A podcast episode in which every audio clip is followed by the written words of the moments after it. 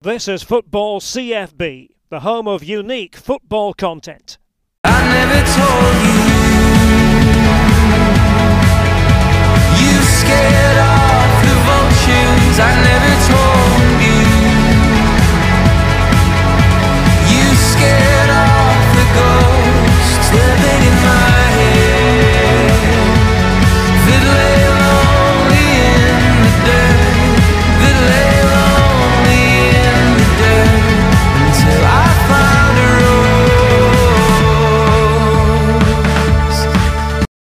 For joining me on the Football CFB podcast, Gary.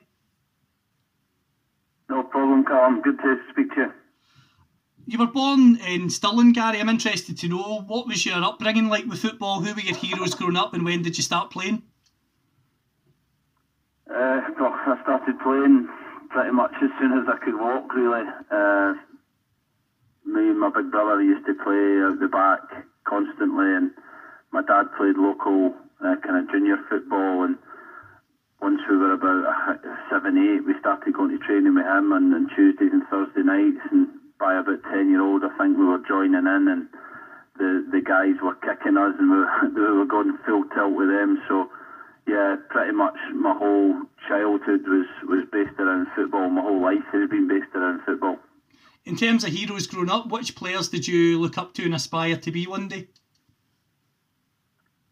Uh, as a kid, I supported Celtic. Uh, my family were all Celtic supporters. My uncle used to run a bus to games, so uh, I wouldn't go every week, but I went quite often to, to watch Celtic.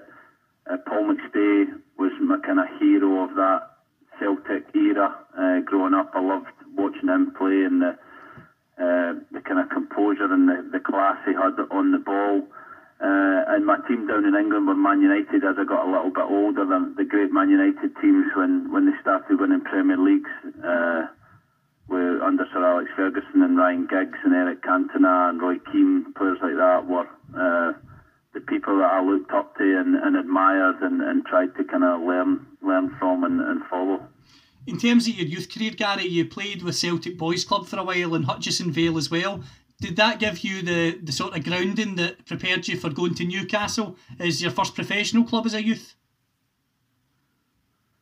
Yeah, I think so. I, uh, my dad was always really keen, me and my big brother Stephen, uh, never to sign S forms and, and just to enjoy our football and not be tied down to, to one club at, at a young age. And I think that was really good advice. And, and I say that a lot to to my own boys and, and kids down here. I, I'm involved uh, with, my, with my kids' team on occasions, and I say to the, the kids, you know, you, you don't need to be tied to a team. You need to enjoy your football. You need to, you know, play uh, as much as you can and kick the ball as much as you can. But not being tied to a team at a young age, I think, is a good thing. So me and Stephen both went to Hearts, Dundee United, Celtic, Rangers. And then when we started getting a bit older down in England, I was at Liverpool, Man United, Chelsea, Newcastle, uh, and that gave me a really kind of great grounding in terms of different uh, coaching, different ideas, different styles of play, uh, and allowed me, I think, to, to learn a lot more than just being tied to, to one team. Growing up, obviously, with your brother Stephen, a fellow centre half, was that helpful growing up in terms of spurring each other on and adding that competitive element to it from a young age? Yeah, without a doubt, I think uh, having each other to kind of, you know, learn from and, and obviously compete with. I was fortunate that he was first to do everything, so he, he got in the Scotland schoolboys when he was under 14, and then I had a target to aim at and, and try and better. He was captain, so I had to try and do that.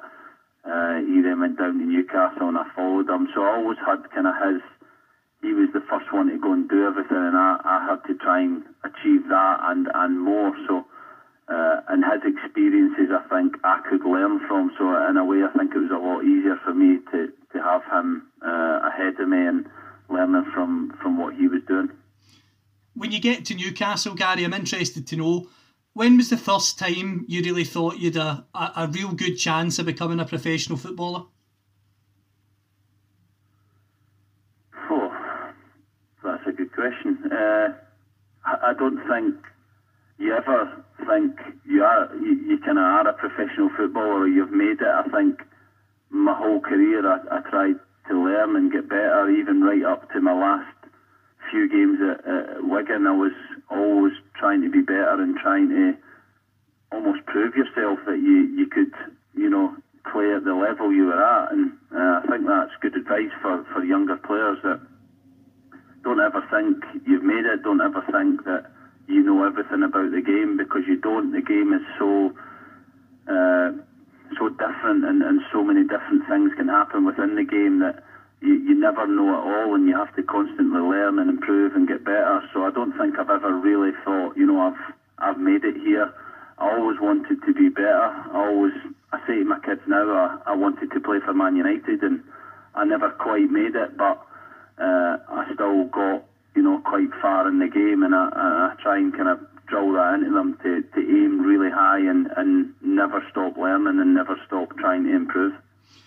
During your time with Newcastle, you played a lot for the reserves, and breaking into that first team was was quite hard at the time. They were doing relatively well in the Premier League, but you did go on loan to Darlington, Hibs, Coventry, and Derby throughout your time there. Did, did in terms of those loan spells, was that the club wanting you to go out and loan, or were you just saying to them, "Look, I need to be playing first team football"? Uh, that was me really, uh, and my eagerness to kind of have a career and, and make a career for myself. Uh, the the opportunities Newcastle back then were a were a Champions League team, were a really top uh, top four or five Premier League team. So the opportunities were very difficult, and it was tough to get in the team. And uh, I wanted to play. I needed to to develop you know, quicker than, than they were kind of allowing me to. So it was me that had to force them, and that was always daunting having to go and chat Bobby Robson's door. You know, a manager is is kind of good and, and respected and throughout the world uh, as a young 17 year old to go and chat his door and, and tell him that you wanted to go and loan was always very daunting, but something which again kind of creates and develops your character. And uh, he was always brilliant with me he told me what I needed to improve on to to to get uh, ahead in my career, and he was he was spot on when I when I look back, and uh, I think it was a good thing for me though to, to go and play and, and improve uh, playing league football rather than, than sitting in the reserves and, and maybe not quite developing as, as quick as I, I did uh, going along. You mentioned obviously Sir Bobby Robson there, a true legend of football. What was he like with young guys like yourself in and around Newcastle? He, he was phenomenal. I've, I've said this a few times, but I, almost I'm a bit kind of gutted I had him when I was 17 and not 27 because I feel like I kind of, you know, at, at that age you, you just want to progress and you're not really taking things in like you do when you're a bit older and.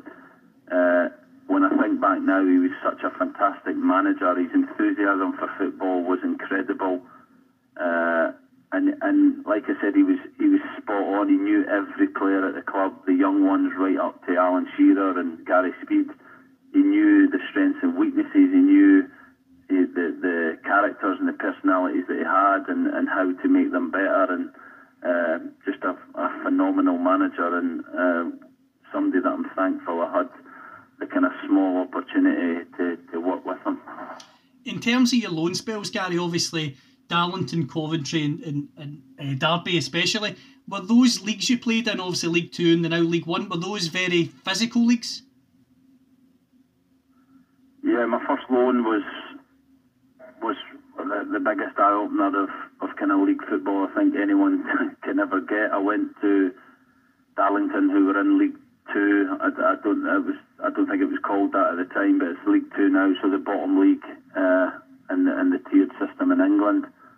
And the physicality, the the need to win uh, that, that the other players kind of showed because their kind of mortgages, the, their lives were kind of revolving around winning was, was a great eye opener from coming from academy football and needing to play out to the back and play through lines and you know that that type of football to then get thrown into uh, a, a, competitive league game was was a massive eye opener. I had four games there.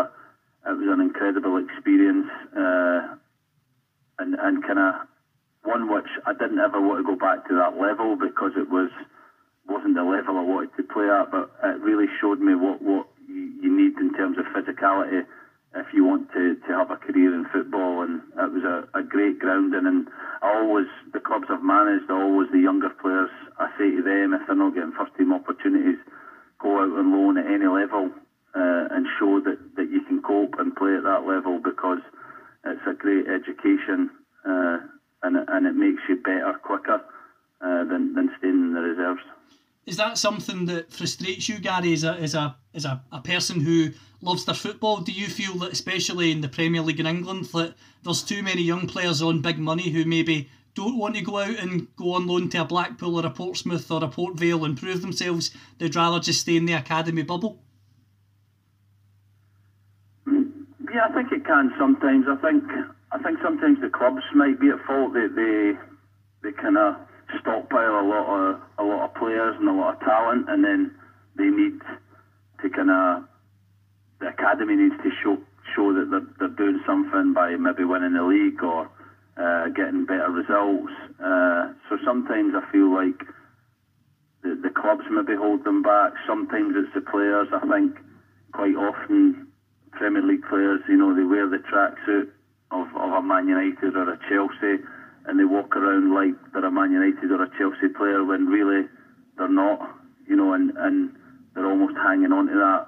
And I think they need to get out in the real world quicker and, and start to, to play in whatever league it is. Everyone will find their level uh, throughout the game. And quite often, I think young players want to hold on to that feeling of playing, being a Man United player or, or being a top Premier League player when the reality is they're an under 23 player and they've got zero games, league games against their name. So uh, for me, it's important you go out and play at whatever level, show you're good enough, show you can cope, and then take the next step in the ladder in terms of your education and progressing your career.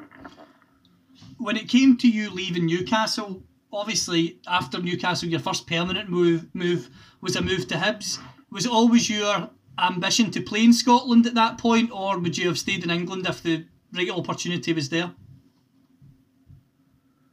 Uh, no, I think I, I, had been on loan at Hibs and, and really enjoyed it and, and, did quite well and had a kind of had a real kind of affection for the club and, and the people that were at the club. So when it came that I was leaving Newcastle, it was a pretty simple choice in terms of, of going uh, back to there because I felt comfortable. I'd done well in my loan spell there, and I could almost rebuild my career and restart my career there. So it was a, it was there was some options in England, but it was a pretty natural choice at the time. You mentioned your earlier loan spell at Hibs, and Bobby Williamson managed you during that loan spell towards the end of the season. Was Bobby a big influence in you going back to Hibs? Yeah, he was. He, he had managed a, a, an under 21 game as well uh, with Scotland, and that was, you know, the kind of link that we had uh, from playing that game. Donald Park had, had managed some Scotland teams as well. I'd been involved in, and he was at Hibs at the time as well. So that was the original loan spell link, and then going back there, I knew I had worked with him before. I knew he liked me. I knew he wanted to play me, uh, and I could I would get game time. So uh, it was a, like I said, it was a pretty natural decision. It was an easy decision, and uh, they're still a club I really uh, admire and, and kind of look for the results because uh, it is a great club. What was Bobby Williamson like as a manager and as a man? Because obviously within the game, many people have got funny stories about Bobby. Was was he a very serious football man, but he was up for a laugh and a joke as well? Yeah, he's great to play for. He was a, a player's manager who, you know, if you weren't doing the job, he would he was quick to tell you, and if you were, you know, he, he would do anything for you. So he was a, a very good man manager, and, and you wanted to play for him, you wanted to get results for him, and, and that was his, his his skill really, and his staff as well were all, you know, the the kind of banter within the change room with, with KB uh, and and Bobby was was brilliant, and. Uh, it was it was a good club to be around. All all the players, even like the younger players, Tam McManus, Ian Murray, uh, Scott Brown, and Kevin Thompson, Derek Riordan, Gary O'Connor were, were just coming through when I first went there. But it was a great club uh, for a young player to, to be a part of. You mentioned those names there Riordan, O'Connor, McManus, Fletcher, Stephen Dobbie was there too, Kevin Thompson, Ian Murray, Scott Brown, yourself, oh, Steven Whittaker as well, actually. So many names that have went on to have incredible careers within the game. Just how special was that group of players during your time at Hibs? Yeah, they were a really talented group of players. I think very early on, it was probably when Tony Mowbray came in and we started playing a lot more football. He really kind of coached us to to play a more possession style football, and, and most of the players, well, all of the players were were you know good technical footballers, so it suited us all. We had energy because we were so young. We had a lot of energy, and uh, Kevin Thompson, Scott Brown, uh, Gary O'Connor, you know, had had real energy and and kind of enthusiasm that.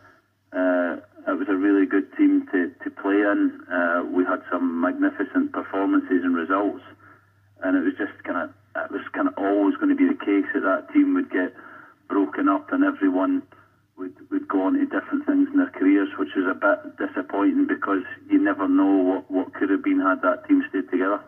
I'm interested to ask you, Gary, about a few of the individuals there in particular, and the one I'm interested to ask about first actually is Derek Riordan.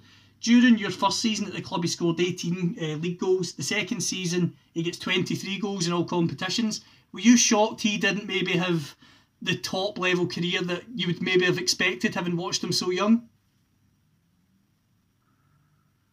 Uh, I'm an Armin. I think his talent was, was undoubted. I think he'll be the first to say he wasn't the hardest worker in terms of training or, or doing extra in the gym. Uh, but as a talent in terms of finishing off both feet, uh, his speed he had when he was younger, his uh, kind of awareness and ability to, to find himself in goal scoring positions was he was a natural goal scorer.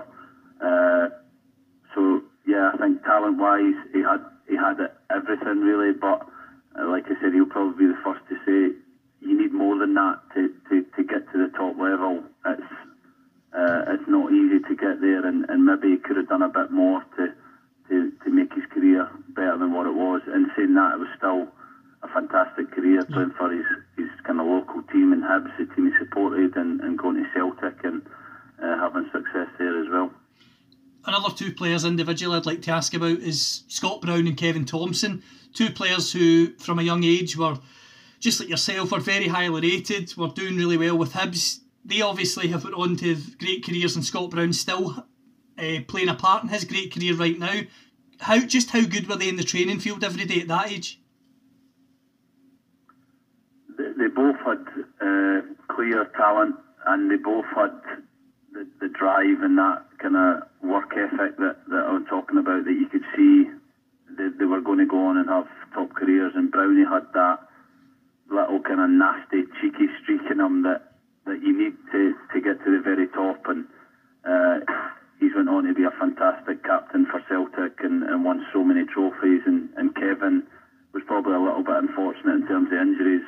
Probably stopped him, you know, really going on to the levels that Scott has. But uh, he still had a fantastic career uh, as well. You mentioned there, obviously, you played under Bobby Williamson on the loan spell. You played under Bobby in your first season back at the club. The club obviously reached a, a, a League Cup final in that season too. But then obviously Tony Mowbray comes in that summer. Just how different was it working under Tony Mowbray, who likes to get the ball down in the deck and play football, compared to Bobby? Yeah, it was massive. I think Tony had came from Ipswich.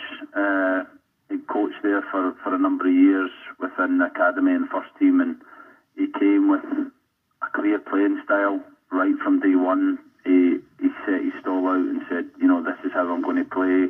We're going to pass the ball. We're going to dominate teams by, uh, you know, controlling the game. And, and it was, I wouldn't say it was different. It was similar to what I had in Newcastle under Alan Irvine and Tommy Craig. But in terms of first team football, it was the first time I had a manager that had a clear identity how he wanted to play and then coached that on the training pitch, and it was up to the players to take that onto the park and in the park. And uh, he was he was fortunate that he had you know young, hungry players who were willing to listen, willing to willing to carry out what he was doing. But uh, it, it, was a fantastic spell for, for Hibs in terms of the, the style of football we played. We didn't get the results at times that we probably deserved due to a lack of kind of probably experience and a bit of nous and understanding of the game. But uh, we were a very, very good team to watch in, in that period. Absolutely agree. I think when you when you think back to that spell under Tony Mowbray over those two years, uh, you were there obviously a third place finish, a fourth place finish, and I remember growing up watching that team. Obviously, even the you David Murphy, who was a really good fullback as well. Everybody that was in that team, yourself included. Obviously, we talked about Steven Fletcher coming through as well under Tony Mowbray. Everybody that Tony had kind of signed and wanted on the park were players who, first and foremost, were footballers, and that really shone through. Is one of the big I suppose not for yourself, maybe this is more a question for Tony, but is, is one of the big frustrations the fact that you didn't win a trophy under Tony Mowbray at Hibs? Yeah, a little bit. I think we had opportunities. I remember a, a semi final against Dundee United, we were 1 0 up and lost 2 1. Uh, conceded two late goals.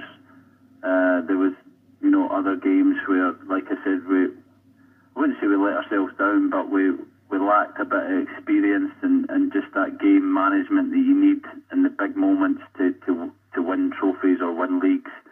Uh, we, we, we were still learning that as a group, and he was probably still learning that as a manager as well as a young manager. But I don't think he would kind of change what he did. I think it was a fantastic group of players. He coached us all to be better and improve, and, and for him to see all the players that he had go on to play in bigger leagues uh, for, for big clubs uh, across Britain, then I'm sure he'll be proud of, of the kind of impact he had in all our careers. In terms of yourself, Gary, growing up obviously watching the Hibs team you played for and especially the Celtic team you played for, you were always a centre half who liked to bring the ball out from the back. Obviously, that's in vogue a lot more now. Do you feel that Tony Mowbray was obviously you're grounding at Newcastle too under Sir Bobby and in the loan spells, but do you feel that Tony Mowbray was a, a really big influence on yourself in terms of having that confidence week on week to bring the ball out from the back and have patience in, in terms of taking the ball out? Yeah, without a doubt. I think, like I said, he was the first manager in, in league football that kind of, you know, coach playing out for the back and, and positional play and, and where we want to play the passes and analysis of the opposition, how you hurt them and stuff like that. But I think Alan Irvine and Tommy Craig were, were the biggest influences on me as a as a footballer because of the education they gave me at Newcastle and they they forced it on you to, to play out for the back and uh, I, I still speak to Alan now and uh, different coaching things and that and, and I talked to him about he, he gave you the tools to, to do anything so there was games where we would make mistakes and get caught and, and lose. And then on the Monday, we would analyse, you know, what went wrong and work on playing in different areas, playing diagonal balls, dropping it into strikers. And he almost gave you all the tools you needed to, to be a footballer. Then wherever you went in your career, you, you, you had the right tools. If a manager just wanted you to kick it up the park, then, then you could do that. But he showed you everything else as well. So I was fortunate that I had that education from, from two fantastic coaches. In terms of your time at Hibs, Gary, it was a, a time in your career where you were playing really well every week and you were starting to gather quite a lot of interest as your contract was was coming to an end and it's obviously well documented that you'd agreed a pre contract agreement with Celtic. How did the move to Celtic come about and when you heard Celtic were in for you, having been a fan growing up, was it a no brainer that's where you were going? Yeah, I think it was a no-brainer as soon as their interest was kind of concrete. Uh, I remember Gordon Strachan came came round my house. Actually, I used to live right in the centre of Edinburgh in a flat in Edinburgh, and he came round my house one night with a, a little woolly hat on and a jacket right up, sneaking sneaking into my house, and uh, had a chat to me. Uh, and and once that was kind of on the table, then then there was no other decision really for me to make. I always kept Tony Mowbray in the loop with everything. He knew everything. In, in fact, the day I signed, I phoned to tell him, and he was he was gutted. He said at the time, "I'm gutted, obviously, but I'm also really happy for you to, to get that move and, and have the opportunity to play for Celtic because he'd obviously done that as a player as well and knew how, how good it was. So uh, he was always in the loop. He knew everything, and then he, he said to me, "Do you want to play on Saturday?" And I said, "Of course I do. I want to play every game till the end of the season." And uh, he supported me massively in, in that period because there was the first game in particular against Aberdeen. I made a mistake for a goal early, and there was a lot of booing and that every time I touched the ball. So it was it was difficult psychologically, but uh, he was a great support in, in helping me get through that period when you sign a pre-contract agreement, Gary, is it? I'm not. I've never questioned your professionalism or anyone's, but just subconsciously, are you thinking ahead to the summer with your next club, or are you able to be professional enough to make sure your 100% focus is on the team you're at at the moment, which in this case was Hibs? I think it d- d- depends on the individual. I think everyone would probably treat it differently. I've seen some players who, who just won't play and, and maybe you know go on the treatment table more than, than they, they normally would. Uh, but for me, it was I'm employed by Hibs. I have to give my best to Hibs until you know that day that, that I either move in the summer or it changed in January. And ultimately, it didn't change in January. So from February, I had to get my head down and uh, get on with it. I actually had to play against Celtic twice, which was a bit difficult uh, in terms of playing against the people that you're you're going to be working with in the summer. But uh, I think, like all experiences, you learn from it. It makes you stronger. Uh, and uh, for me, I, I, finished the season at Hibs as, as Player of the Year, and, and that gave me great kind of pride to to show that even in those kind of five months where people could maybe question, you know, if I was given everything, then uh, it showed that the, the players decided I was Player of the Year. So I, I was I was proud that I showed what, what the club meant to me, and I gave everything right till the, the last day that, that I was there. You mentioned the fact that you won Players Player of the Year in that last season, which is testament to yourself in terms of your professionalism. Because as you mentioned there, when a pre-contract is signed, it must be easy, as you've mentioned, for a lot of characters, not yourself, obviously in this case, to down tools and prepare for the summer. But credit to you and obviously you spend those six months, last six months at Hibs. How do you reflect on your time at Hibs overall?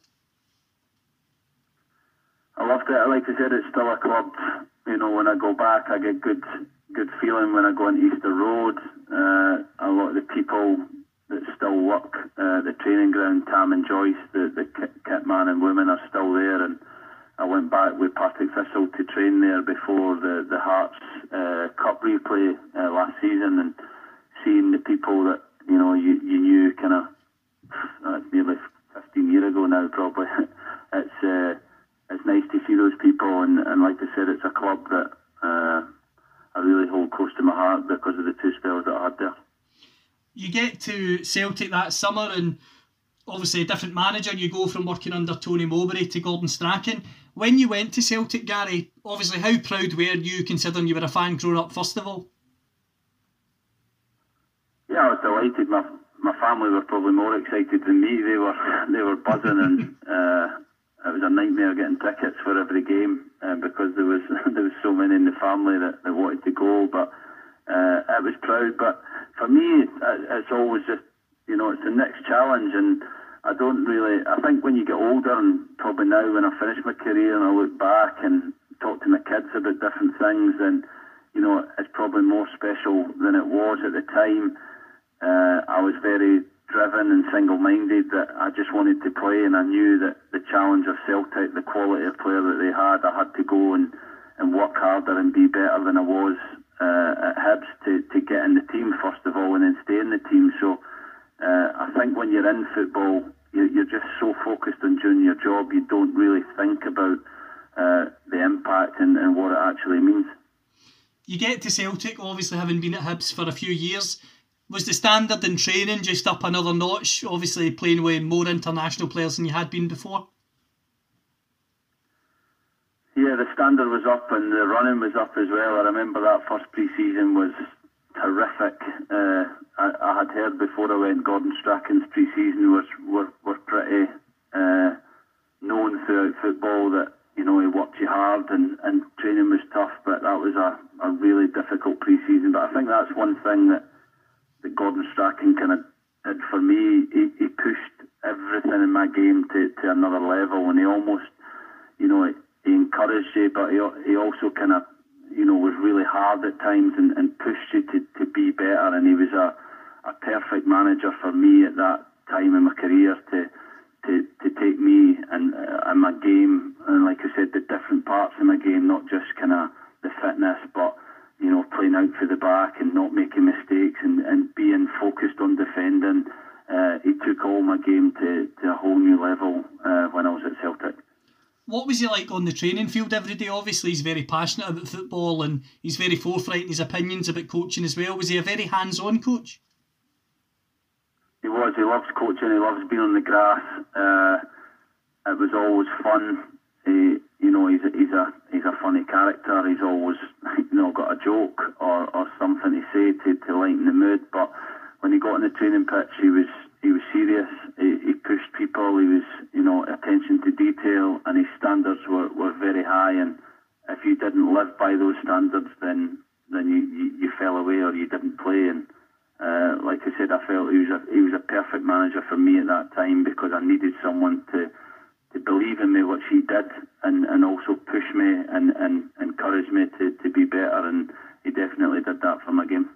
In terms of the players you played alongside in that season at Celtic, Gary, obviously, having as you mentioned there, you came from Hibs, who had some great players, obviously alongside yourself. We mentioned Tam McManus, Scott Brown, all of those type of players. But when you go to Celtic, there was quite a few players I'm interested to ask you about.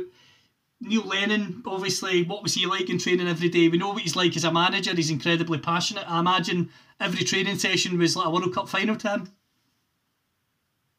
He was, yeah. Actually, sat next to Lenny uh, in the change rooms at, at, at, Celtic Park. When I first went, we still trained at Barrowfield, so we, we changed at Celtic Park. And uh, Lenny was a fantastic captain. He, he made you feel welcome straight away.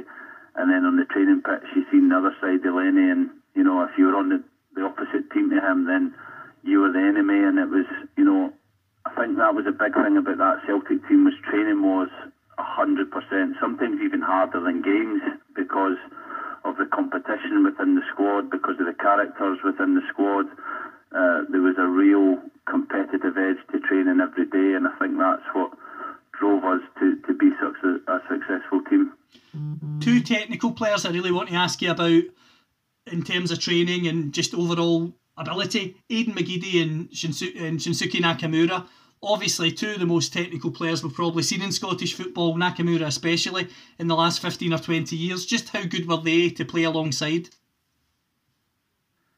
They were fantastic. Both of them were match winners. You know, that you could, you know, be playing really badly and, and they could produce something out of nothing that, that could change a game. And that is so important in, in teams. If, if you want to be successful, you want to win leagues, you know, you need players that, that can do that. Uh, Shinsuke was, was great when you had the ball, not so great when you didn't. I remember playing right back occasionally, and he, he often, although he was left footed, he played on the right side to, to cut in on his left foot. And when we didn't have the ball, I'd be screaming at him. And he didn't speak great English. But that day he must have understood what I was saying because he, he put his hands, he cupped his hands over his ears and, and told me to shut up a few a few times because I was constantly getting on at him to work back. And but I think we, as a team, we we kind of understood that, that he was that kind of gem in the team, and at, and at times away from home we had to let him. Uh, stay out and cheat a little bit in the game. And we knew if we got the ball to him, he could pick a pass or, or produce a free kick or a shot that would get us a goal and change the game. And, and that's where other players, in terms of, I think you like Barry Robson and Paul Hartley, you know, great players in their own right, but had to do kind of more work off the ball to, to help cover for the, the attacking players that we had in terms of that first season, it was a dressing room that had, and even throughout your whole time, it had a lot of Scottish players in it. You obviously had Kenny Miller, Paul Hartley, Mark Wilson, Derek Riordan, who played at Hibs with you, Steven Pressley, um, Shaun Maloney, among others. Stephen McManus, obviously your defensive partner. Was it really positive having lots of Scottish players in the changing room that really just understood the league and obviously complementing that with guys like Shinsuke? Yeah, I think it and we had a, a great team spirit. You know, we all got on. Uh, there was no, I, out with Nakamura. Everyone spoke the language. You know that we had good banter in the training ground every day. Uh, so there was a real team spirit that, again, every successful team has to have that. You you don't just turn up and win. You have to create a real spirit, and you have to be willing to, to fight for each other. And, and we definitely had that w- within that dressing room. Before we come to that domestic season, I'm interested to focus on the Champions League because for every young young boy growing up playing at the elite level is, is the dream, and I'm sure that was the case for you too. You're in a group, obviously, with Manchester United, Copenhagen, and Benfica. What was Gordon Strachan's reaction to that draw? Uh, I think every draw in the Champions League's difficult. so when you look at the group, the quality of teams that we, we played, the, the, the quality of players, it is, for me, the highlight of, of my career and, and probably anyone's career to, to when you hear that music, when you're playing against, you know, really, really world class players uh, that test you to the very limit, then uh, it was such a, a great thing to be a part of. And the nights at Celtic Park will will kind of live with me forever, and uh, they are special, special occasions that uh, the fans really get up for, and even you know Messi and, and Seedorf. I remember when they came, they said it's such a special stadium, and for guys that have played all over the world to say that, I think it shows uh, how how good it is to, to play at Celtic Park on a Champions League night. You mentioned that growing up, obviously you loved Celtic, but you also loved Man United, and that was an ambition of yours to play there one day. How special was it playing firstly Old Trafford in that narrow 3 2 defeat, but then obviously defeating them at Celtic Park on, actually, funnily enough, my birthday, the 21st of November 2006. What was it like to not only play against them, but beat them as well? Yeah, it was brilliant. It was, I think, Old Trafford's my, you know, down in England, my favourite stadium uh, to, to play at. So to, to go there on a Champions League night, and we had the, the top stand uh, behind the goal opposite the Stretford end, and it was about 10,000 Celtic fans, and the atmosphere was incredible. Normally, Man U just give you the, a, a small amount in the corner, but for that night we had 10,000 Celtic supporters there, and it was incredible. We took the league twice in the game, and, and still lost. It's uh, it was a Man U team then that was full of character and, and world class players. So uh, just to to compete against them and, and try and get a result against them there was amazing. But then to, to get them at home and, and win and qualify was a fantastic night for the club uh, and, and for Scottish football. Qualifying, obviously, a great achievement. And what do you remember of Nakamura's free kick that night? I remember thinking it was really far out, and he, you know, like to, to score was, was going to need to be an outrageous free kick. The one he scored at Old Trafford was a lot closer, uh, but the, the pace that he used to hit them with, and the swerve and, and the accuracy that he got, uh, was it was so much in the corner that Van der Sar couldn't get over, and, and I think he got maybe fingertips to it, but a fantastic free kick uh, to to win a game of, of that size uh, at, at that moment shows the, the quality that he had. We mentioned there the fact that the club qualifies to the knockout stages and you get AC Milan. Two games that were very tight and very close. How heartbreaking was it to go out at the San Siro due to some incredible brilliance from Kaká? Yeah, it was, uh, but I think it, showed how, how good a team we were that we could go toe to toe with, you know, an AC Milan team that had Maldini and Kaká and Seedorf and Pirlo, you know, like top, top players.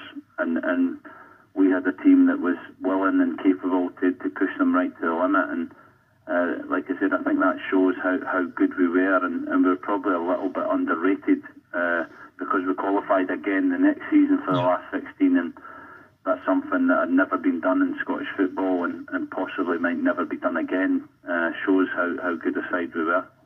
That season domestically was very good, obviously, a, a League and Scottish Cup double. Neil Lennon's last game that season obviously was the Cup final too. How was the domestic season? Were you obviously Gordon Strachan, a very good coach, had you motivated from the start to to win a League and Cup double in your first season at your boyhood club? Just how proud did that make you? Yeah, it was brilliant. To be honest, I was was a bit kind of down that we didn't win a treble. I think that that team was probably good enough, but it's so difficult to win a treble, and that's why Celtic's achievements recently are, are quite incredible. The the, the consistency uh, and the, the focus to win, you know, cup games in particular. You can have the odd blip in the league and still win a league, but to win the cup games like they have and and uh, win the trebles like they have is, is fantastic because we were a really, really good side and, and still didn't win a treble because you have that one off day at the wrong day and you can be out a cup. And, and we had that. I think it was Falkirk that put us out the League. Cup on penalties that season. Uh, but winning a double was, was obviously special. It's again something that you know doesn't get done every year, but uh, there was a tinge of disappointment that we, we couldn't make it a treble. I have to ask you about this man. He's he's spoken about in, in, in many circles. It was the last season at Celtic where he really played in the team quite regularly and that man's Thomas Gravesen. Just how mental was he on a daily basis in training and to play with on the park? He was crazy. Uh, he was the best player in seven-a-sides every day uh, by a mile. Uh, but then when it got to the, the 11 aside, I think the, the pitch got a bit big for him, and uh, the gaffer would, would kind of pull his hair out, telling him certain things to do, and he'd just go off and do his own thing. But an unbelievable talent and a, and a great character in and around the, the, the training ground. But he was only really interested in playing pool every day. He used to bring his own pool cue in and play all the young lads at pool. Cy Ferry and Paul Caddis used to have great fun with him playing pool. But yeah, a unique character, and uh, he was for his time he was there. He, he contributed, but I think that the gaffer couldn't take much more of him, and he, he wasn't there very long was he someone who was just always up to mischief at training and in the changing room before it? And is that what really ultimately in the end just drove Gordon mad? He was, yeah. He was just like I said. He was he was mad. He was he, he would come in with his pool cue and, and be straight in playing pool with the young lads. And then when we would go out to training, he'd be the last one out to training. But in training, his his technical ability was was phenomenal. Uh, and then he'd just come running straight in back on the pool table and and even like his strength was incredible how strong he was, but would never be in the gym. He, he, he just had this natural body strength that uh, you couldn't get the ball off him. So uh, a, a unique character uh, and somebody that uh, brought a lot to, to the team. Maybe not on the park, but off the park, he was he was brilliant. What's the craziest thing you ever saw him do during your time with him? I can't even remember. I'm losing my memory. Uh, heading too many balls. I think. I, he, he was just somebody that was always laughing, and if the gaffer said something, he would comment, you know, and he, he was he wasn't scared of that to, to say what whatever he thought. I remember his first game, he, he got man of the match, I think at Aberdeen away, and uh, he gave the bottle of champagne to the gaffer and said, "This is for you," and he was just he was just unique uh, in, in everything he did. The second season, um, Gary, another very good season at the club. You were at the club during a a good spell for the most part. Another league title in the bag and another Champions League last 16 qualification in the bag as well. What was the second season like compared to the first under Gordon? Uh, I think the second season was always harder. I had an injury at the end of the first season, uh, which meant I had to kind of fight for my place in, in the second season. Then I had a spell at right back where I think anyone that seen me play right back would say I wasn't the best right back in the world, but uh, I think the gaffer trusted me and he, he knew that I could do a job, and he knew I wasn't the best right back in the world, but we had a few injuries. Uh, so it was a difficult spell in terms of you know playing out of position and, and not playing that well. But he was a tremendous uh, support at that time. He, he kept backing me, kept believing in me. And then when I went back into centre half, felt like the next 18 months, me and Stevie McManus really got a, a kind of partnership uh, that was, was very solid and, and gave us a lot of success uh, for that kind of 18 months. And it was probably the best spell I had, my, my last 18 months under Gordon Strachan. In terms of that second season, Gary, it was a season where the club obviously lose at home to Motherwell on the 5th of April. Um, and it's again, you lose a game at home. Simon Lappin gets a goal, and you think to yourself, that's got to be the title over. What was the reaction of Gordon Strachan and yourselves after that game in particular when all hope looked as if it was lost? We were very flat, obviously, uh, down, but I think the one thing the gaffer was brilliant at Monday morning, he'd come in, he'd be positive, he'd be his, his usual bubbly self, and he'd pick us up to, to go again and, and say nothing is, is lost until it's over. And we kept chipping away. We, we had a, a hunger in the squad uh, and a desire that we felt with the two Rangers games at home, we still had an opportunity to, to win the league. We would have to be perfect in terms of every other game as well. But we knew if we could beat Rangers both games, and we still had a slim chance of winning the league, and, and that proved to be the case. The famous night of that league title race has to be the 2 1 win over Rangers at, at Celtic Park in one of the most eventful games. You get the Nakamura goal, which is just outside of the boot and is utterly extraordinary. Novo equalising, and then again, you think all hope's lost until you chip that incredible diagonal pass. Um, and, and Vennegoor of Hesselink obviously gets gets the goal what was that game like to play in? Because it, what's any Celtic Rangers game like to play in? Because the atmosphere that night, as, as it was in most of those games, was just electric from the get go. Yeah, they're, they're unique. They're, they really are incredible. The the build up to them, the the pressure, the nerves, uh, the I think it's the, the the thought of losing used to kind of drive me on to, to make sure that we, we've done everything to win because the thought of losing them to your rivals and, and having to kind of live with that for however long it was until the next game was always something that, that drove me on. Uh, that game was, was special in itself because it was a night game. There wasn't many Old Firm night games, uh, and that being under the lights at Celtic Park in a game of you know such magnitude in terms of if we lost or drew, we knew the league was over. Uh, and it was just an incredible atmosphere. Uh, and, and to win it as we did late uh, was was brilliant memories and, and a great feeling. You win that game and you've got to play Rangers just 11 days later. Again, Celtic Park, a 3 2 win. Scott McDonald gets two goals and Barry Robson scores a crucial penalty as well. Having beaten Rangers twice in quick succession, was that the real turning point for no, this is going to be our time and we cannot slip up? Yeah, without a doubt. I, I, like I said, I think we always knew having them both games at home. They had a, an amazing Europa League run that year, and that took its toll on them as well. So uh, we knew that if we won both those games, we would have momentum and, and we would have an opportunity to, to win the league again. So it was a fantastic comeback when, like I said, we had to be perfect. We knew every game the pressure was on and uh, we had players in the, the dressing room who could deal with that and, and could go out and, and get the job done. And we won a few games 1 0. I remember we beat Aberdeen at home 1 0. The last game we beat Dundee United 1 0. We didn't play really well, but we just knew how to win uh, and, and get the job done. And it was a, a fantastic uh, league to, to win that season because Rangers were a very, very good side that year. A very emotional season for the club as well, obviously, due to the sad passing of of club legend and Scottish football legend Tommy Burns. Just how did that add an extra level of determination to the players and management team to to really win the league for Tommy? Because what a, an incredible person he was, not just for, for Celtic but for Scottish football and in terms of him in and around the club over the years, just a, an incredible man. Oh, without a doubt, yeah. Tommy was a, a brilliant coach, brilliant person a, a proper Celtic man. Uh, I worked with him at Scotland as well, and, and when his kind of illness took its toll and he, he wasn't around the place, you, you could feel he wasn't there. You know, he added so much to, to Gordon Strachan's backroom team.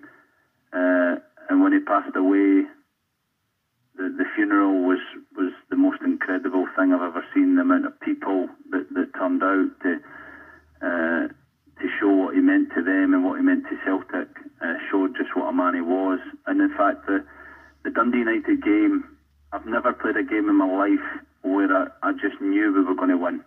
And, and I don't know if it was because of Tommy or, or what it was, but there was there was a nerves like you always get, but there wasn't the feeling of you know this could go wrong or there was a nervousness, but a, an anticipation that I knew we were going to win the game, and and I think that was down to kind of Tommy uh, and and the kind of situation that the club found herself in after his passing. In terms of that season, obviously we mentioned the fact that another season of last 16 Champions League football, you get the chance to play AC Milan again, this time at home in the group stage, and we all remember Scott McDonald's last minute goal. Just how good was it to, to, to finally beat them after them putting the club out in the Champions League the season before? Yeah, it was brilliant because it was still the, the same team, you know, a team that had just recently won it. Uh, they had great quality right through the team.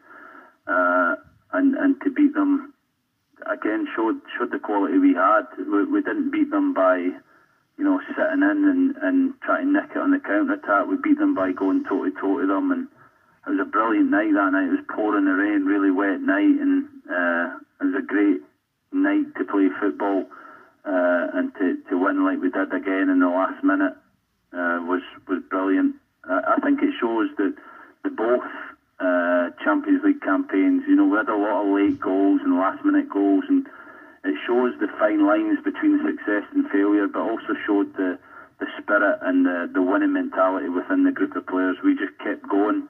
It also showed our fitness levels thanks to the Gordon Strachan's pre seasons and, and the work that we did during the week. Uh, the team was very fit, and, and we never knew when we were beaten. We pushed teams, the very best teams, right to the edge, and managed to score the late goals because of that. The, the last 16 tie this time comes up against Barcelona, who've obviously at the time they've got Xavi, Iniesta, Messi, Thierry Henry was still around at the time and a world class talent as well. In that home game, the club takes the lead in that game twice, but ultimately loses three two.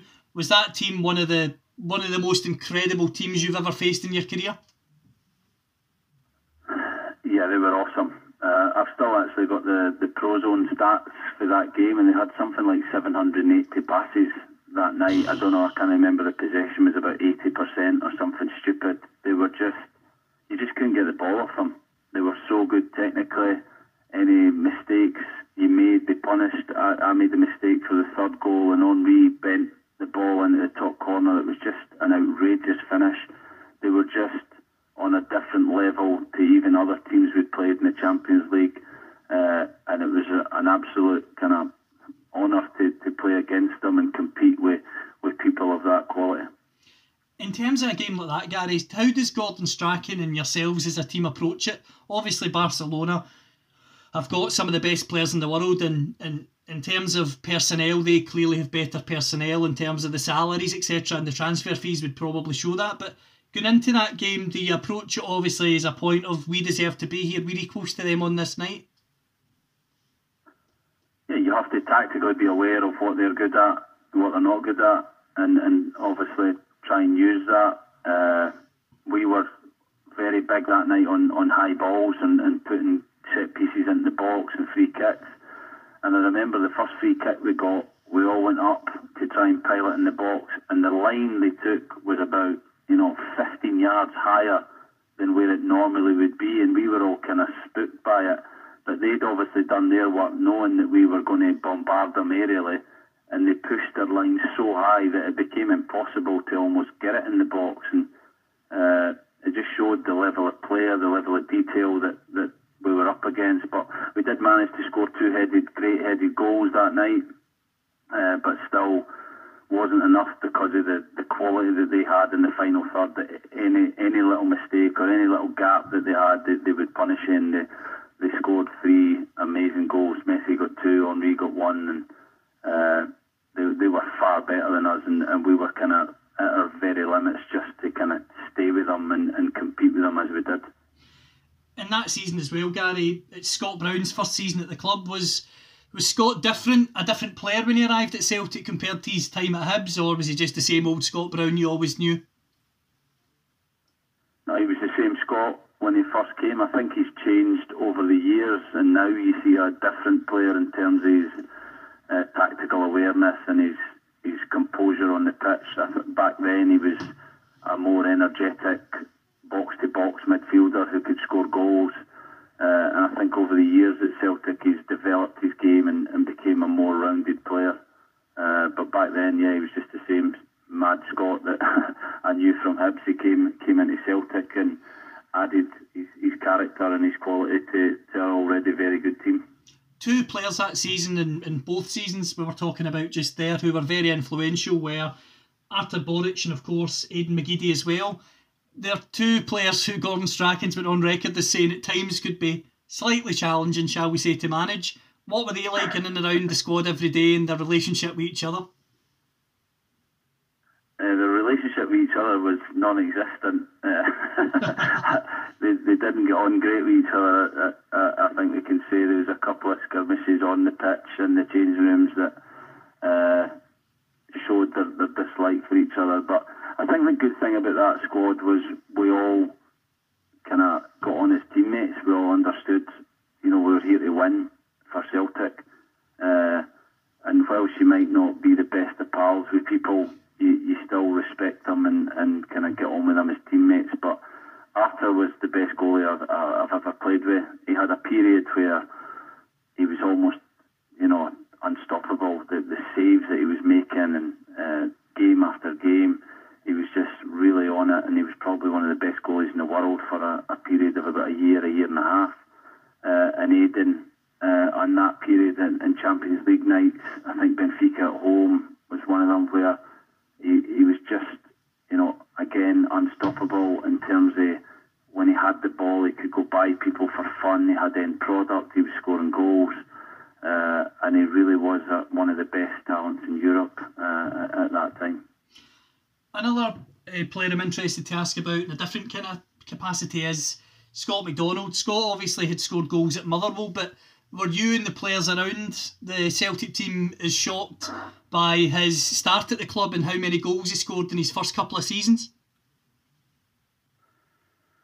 No, Scott was a, a brilliant player. Uh, came with a really strong attitude, strong mentality, uh, believed in himself that he could come and score goals for Celtic and made that number nine shirt his own in terms of leading the line for Celtic and he was somebody I signed recently for, for Partick Thistle after he'd been out the game for, for nine months and came in and scored goals there.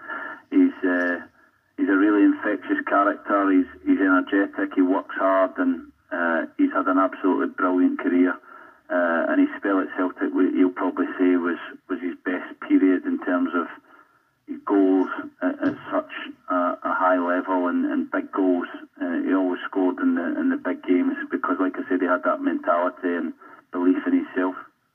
I know Gordon Strachan at the end of that season has been on record after he left the club saying that he maybe should have, have left that summer after winning the league at Tannadice, but obviously with the sad passing of Tommy Burns, he felt that it was only right that he stayed on for one more year and was seen as, as the face of the club taking it forward. Going on to Gordon's last year, Gary, was was he the same Gordon Strachan as the first couple of years you'd worked with him, or could you tell he was starting to maybe get a wee bit burned out? I, I couldn't really tell at the time. Probably, again, looking back now, yeah, possibly was maybe a little bit different uh, because Tommy wasn't there and, and the, the team had, the, the coaching team had been broken up. It, it might have changed slightly in terms of how he approached things, but it didn't feel any different at the time from, from a playing point of view. Uh, we were just a little bit short that, that season in terms of we were probably one one goal away if we'd scored at uh, Easter Road in the second last game of the season. We'd have probably went on to win the league, but uh, we just fell a little bit short for, for probably a number of different reasons. Uh, and Rangers, like I said at that time, were, were much stronger with Walter Smith coming back. They had momentum and had been building a, a team for a number of years and, and were a really strong team. In Gordon's last season, as you mentioned there, the club is in the group stage of the Champions League, win the League Cup, quarter final of the Scottish Cup, as you've said, just come up short in the league ultimately in the end. When Gordon announces that he's going to leave at the end of the season, how did yourself in the dressing room react to that, considering they'd brought a lot of success up until he'd left? Yeah, we were all disappointed because, you know, we'd worked, four years he'd been, been there. I'd worked with him for three of those. You know, everyone had a good relationship with him and you, you never, you know, it's never nice to see a manager leave, but not one, especially that we had such success with and got on with. So uh, it was really disappointing for everyone, but uh, you have to move on. You have to try and keep progressing. And uh, we, we, didn't really manage to do that as a club. in terms before we come on to the Tony Mowbray season, just I'm interested to end that Gordon Strachan's era, hopefully in a, a humorous note. It was the the first um, season Paddy McCourt came to the club, and you mentioned that Gordon Strachan's fitness regime was very intense. How did Paddy cope with that? Not very well. uh, I remember his first day. We went for a run. He, he brought a Gregory Dupont, a French fitness coach, a, a really good fitness coach, came in uh, to the club under under Gordon, and at times Gordon would do his own run, and at times Gregory would get allowed to do his. So the first day, Gregory was allowed to do his run, and it was all uh, heart rate and uh, kind of meticulous in terms of sports science. And Paddy was about a pitch behind everyone. We all ran as a group, and it was fairly comfortable, so the whole group could do it pretty easily. But Paddy was a, at least a pitch behind everyone. So he kind of got through the day, and we were sitting at lunch, and he sat with me at lunch, and he said to me at lunch, he said, "Is it as hard as that every day?" and I said, "That that's as easy as it's going to get." I said, "It's only going to get harder." And you could see his face kind of sink. He thought, "Wow." Uh, so yeah, Paddy wasn't wasn't a fan of the running, but what a player Oh, in terms of technique, uh, running with the ball, one v one situations. He could glide past people and uh, a, a fantastic talent, but uh, not not a huge fan of, of Gordon Strachan's running. From one character in Paddy on to another in, in Samaras, a, a, a polarising character with the support um, through the years at times, but and I'm interested to know he was a player who, for me, was hot or cold. He, on his good days, he looked world class, but on an off day, he looked as if he wouldn't score in three hours of a game. What was he like to play with? Was he equally as frustrating as a player, or did you always back him? Well, He could be frustrating. He was actually a, a lovely guy. He's probably too nice a guy to, to be a football player. Uh, really nice guy. Got on with everyone. Really talented. Uh, but like you say, some games could be a world beater, and other games you, you wanted to shake him. Uh, but a really a good teammate, a really nice guy uh, to, to play with, and went on to become quite a popular figure amongst all the fans and, and have a, a, very good career at, at the club. during Gordon Strachan's time, I have to ask you about your partnership with Stephen McManus. It's a partnership that, to be honest, Gary, I think I've got a lot of friends who are Celtic supporters, and I think they look back now, having even in Gordon Strachan's era as manager, and obviously your partnership with Stephen McManus, and I think it's far more appreciated now than it maybe was at the time. What was your relationship like with Stephen on the pitch and also off the pitch? Were you close off the pitch, considering you really were just, as I say, for a period of a few years, the strongest partnership in Scottish football? Yeah, we were. We were, we were friends off the pitch uh, and on it. I think we had a really good understanding. We were both honest players who, who both had deficiencies in our game, and we worked hard to, to cover each other and help each other. And I believe that's how good teams, good partnerships, good units within the team work. That you have to help each other. You have to be uh, good teammates for each other, and I think we just clicked in that regard. Him being left-footed, me being right, it gave it a really good balance. Neither of us were quick, so we, we understood, you know, where we wanted our line to be. We could never be too high. Uh, so yeah, I think we complemented each other really well, and, and he was he was an enjoyable uh, player to play with, and, and it, we had a lot of success together. you guys obviously were the main partnership at the club at that time. Bobo Baldé was in and around the club. He wasn't playing a lot at that point for, for numerous reasons. Did you what did you he train with the first team at all at that point, or was he always with the youths? No, he did. He trained with the first team. Uh, he played some games as well, uh, and around that time I played some games with him. And he was he was a different type of centre half to me and and Mick. He, he had real physicality and real aggression, fantastic in the air. Uh, but Gordon wanted to play a little bit more, and, and that probably wasn't his biggest strength, and, and that was why me and kind of Mick cemented those places of their own. But he was a fantastic uh, professional and, and character in and around the place, and uh, had had a great Celtic career before that, winning loads of trophies, and uh, continued that as, as part of the squad. That summer, obviously, Gordon Strachan leaves the club and he's replaced by Tony Mowbray. Having worked with Tony Mowbray before in his brand of football, as he was coming in, were you very excited to work with him again? And did you think it was going to work initially? Yeah, I did. I thought it would be perfect the the way he wanted to play. Uh, having known the club, you know, he, he had had a strong relationship with the supporters and, and played for the club before, and I was really excited when when he became uh, the the next manager. He comes in and obviously his spell at the club doesn't doesn't last an awful long time, and from the outside looking in, it seemed as if he wanted to change an awful lot quite quickly. Was that the sense in the dressing room as well? Yeah, it was a little bit. I think, look, it's difficult going into any football club as, as the manager, but to go into Celtic when it had been fairly successful, although we lost the league the previous season, we lost it by a goal or, or, or a point. It was very close.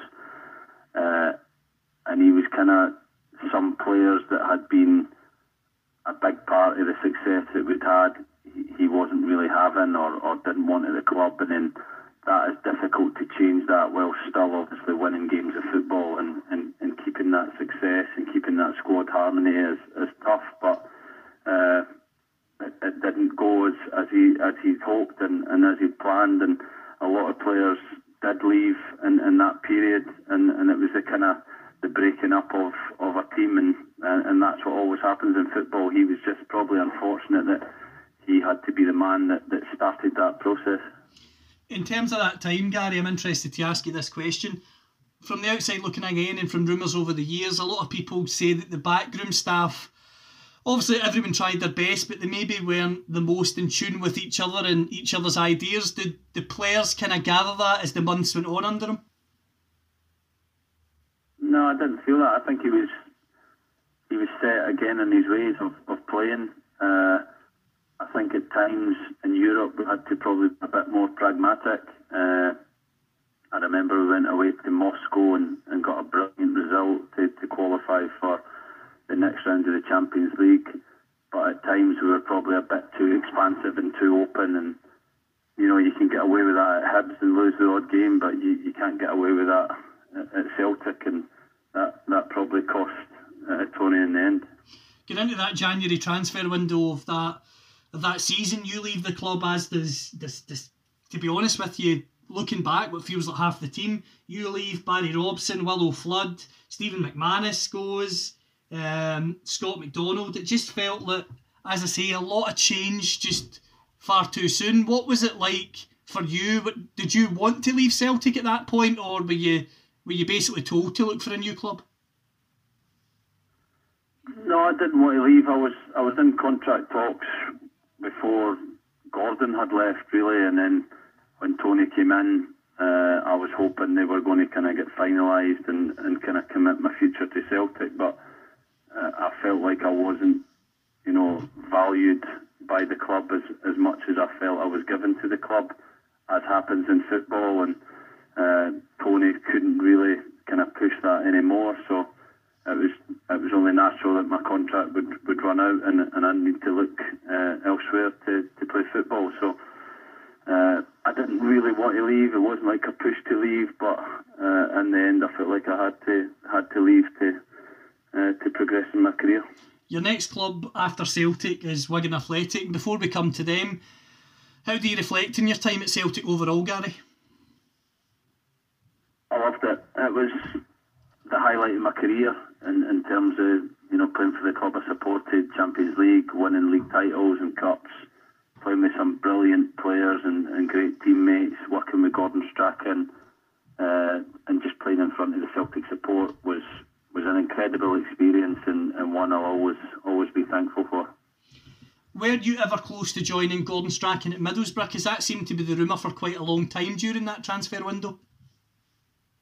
Uh, very is the answer, and I had to uh, tell him I'd changed my mind at the at the last minute. I was I spent the whole weekend down in Middlesbrough uh, with Gordon and Lesley and seeing the facilities.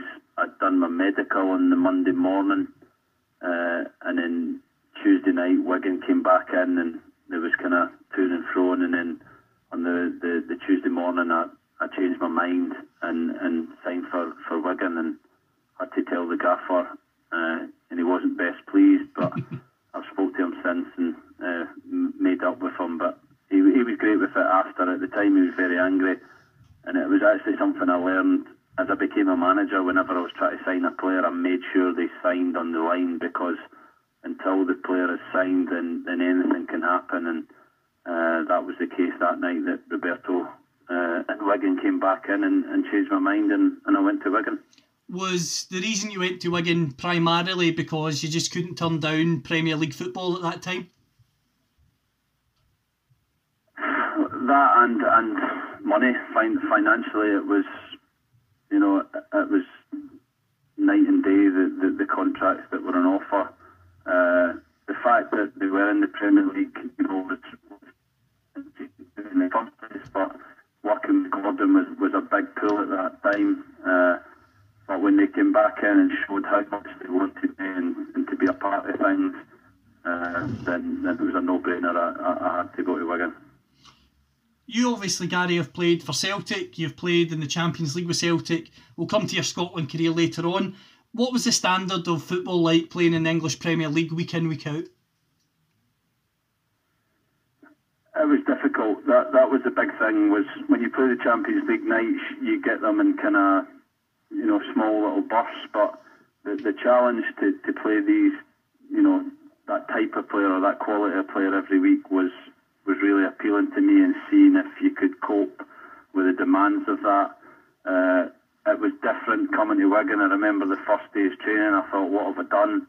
The training was slow. The players were kind of joking about. I remember after about 10 minutes, I went in and, and tackled someone and put them right up in there. And I remember everyone looking at me as if to say, what what is he doing? You know, like what's going on here? And the mentality of the group at that time wasn't great. And I think that was a big reason why Roberto had brought me in to try and to try and change that. So it was challenging in the early period at Wigan, but over time we, we became a really a really good team.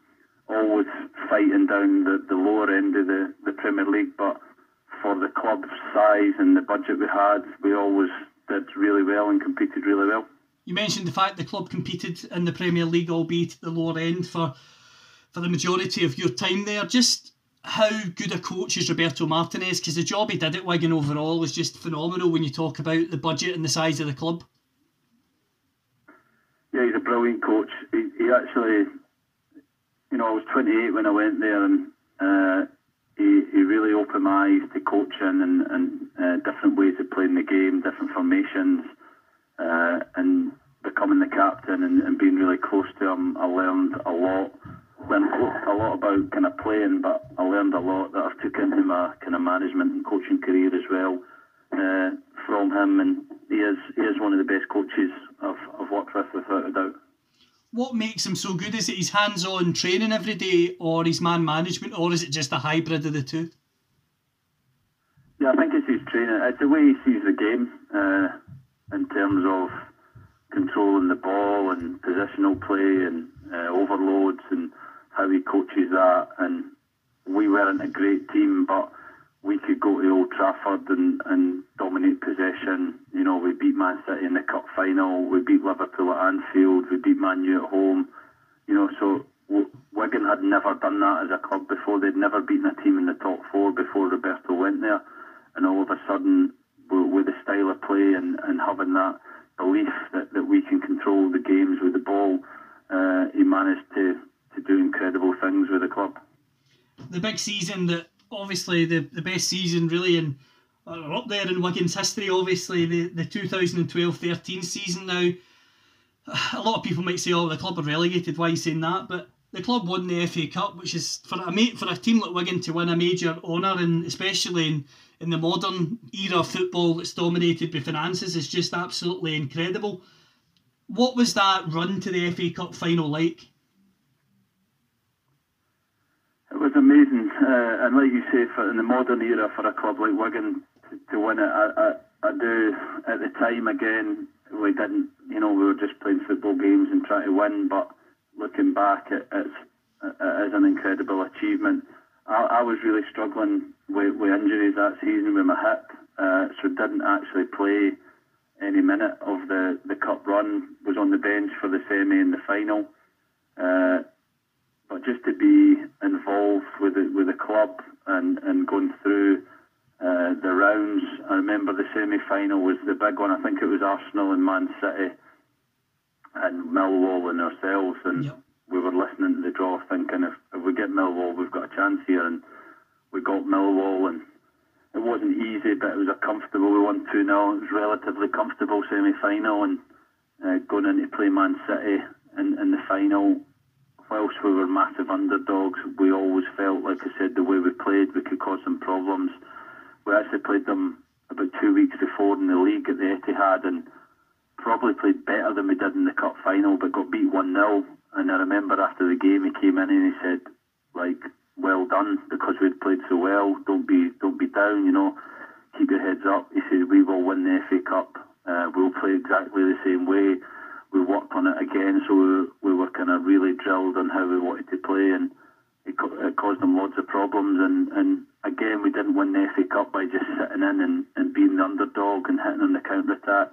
We were we were really in the game and, and uh, played played extremely well, and it was a fantastic day at Wembley. I've spoken to Fraser Fyvie recently, who was on the bench with you that day, and, and he spoke about the fact that that whole week leading up to the cup final, Roberto was just so calm. He was confident and he instilled belief in the players. Is that your opinion as well from the build up to the final? Yeah, he, had that every game. To be honest, he had that because of the way he works and the, the knowledge he has of the game and the opposition. He he always had the belief that we could compete and and, and be in any game. Uh, the big thing was we we got better players over the time I was there, and we, we became a really strong squad uh, in terms of our kind of subs and, and personnel. But that day we actually it kind of goes unnoticed that we weren't at full strength either. We had uh, James McArthur was wing back that day, and Roger Espinoza, another midfielder, was left wing back. So we didn't have uh, Jean Beausejour, our, our normal uh, wing back, uh, who was who was fantastic with Shaun Maloney and the relationship they had. Uh, so to do it with, with those two as wing back shows again how much work it, the, the gaffer put in on the training pitch, so that people knew their job and, and knew tactically how we how we approach games. In that run to the final and the final itself, a player who was absolutely sensational. Obviously, many more players than just one were sensational, but somebody that stands out for me, having watched the football of that time, was Callum McManaman. He's probably not went on to have the, maybe the career that if you watched him that season, you maybe thought he could have had, but just how good was he that season for the club? Phenomenal. He, he, it was probably his breakthrough season, but the final itself was he was man of the match. He, he Clichy. I don't, I don't think Clichy ever recovered from it. The the way he just kept going at him. But again, Roberto was really clever. We played. We used to play three four three, but that day he played Shaun Maloney almost like a false number nine, and and he played split strikers. So uh, Arouna Koné, who went to Everton, and Callum McManaman, normally a winger, played as like a striker, but working down that right hand channel, and it caused City fullbacks all sorts of problems. And, and Shaun Maloney was was magnificent in knowing when to join in attacks and when to defend and work hard and, and be uh, a solid block in midfield for the, for the team. So again, uh, Callum was brilliant, but tactically, Roberto was, was spot on in how he approached the game. We all know the iconic moment. The corner comes in, Ben Watson headers it in, and from your reaction in the bench and and having watched the full game from the side of the park, just how unbelievable a moment was that to, to be involved in and to savour as a Wigan player? It was incredible. We actually we used to share a car from where we stay. Me, Shaun, and Ben. Uh, we used to drive in to training every day, and the chats we used to have in the car about football and, and so many different things. So it was great that they two combined for, for the goal. Uh, and Ben had broke his leg twice uh, in, in previous seasons, and for him to come back, the work he did on his legs, his strength, and the way he jumped to, to score that goal. I always say it's testament to, to him and the, the fitness coach, uh, Gaz Piper, uh, that you know that the little bits of hard work that, that the supporters don't see, and that all contributes to to massive things happening in football. And, and that one moment you know, won Wigan the FA Cup and, and will for, forever be in, in the history books. The celebrations when Wigan won the FA Cup, obviously, having spoken to, to Fraser a few weeks ago, I, I, I totally forgot actually when I spoke to him at the time that it wasn't the last game of the season. And obviously, although the players were able to enjoy it, they couldn't maybe enjoy it the way that you would do if it was the last game of the season. How frustrating was that for the club in terms of going from the high of winning the FA Cup, but then having to get straight back to league business not so long after? Yeah, it was it was really difficult. Uh, we actually came back. We probably should have stayed in London, but we came back uh, to to kind of Wigan and uh, trained on the Sunday evening, and then went back down to London on the Monday and played Arsenal on the Tuesday night. And we were in the game actually; it was one each with about half an hour to go, and eventually lost four one. Uh, and our, our fate was sealed. We were relegated. So the, the kind of the highs and lows of, of football were were encapsulated in a few days. Considering the job that Roberto had done during that time at Wigan, having won the FA Cup with the club and having so good for yourself and many of the other players, just how emotional was it for many players who played under him when he announced he was leaving to move on to Everton?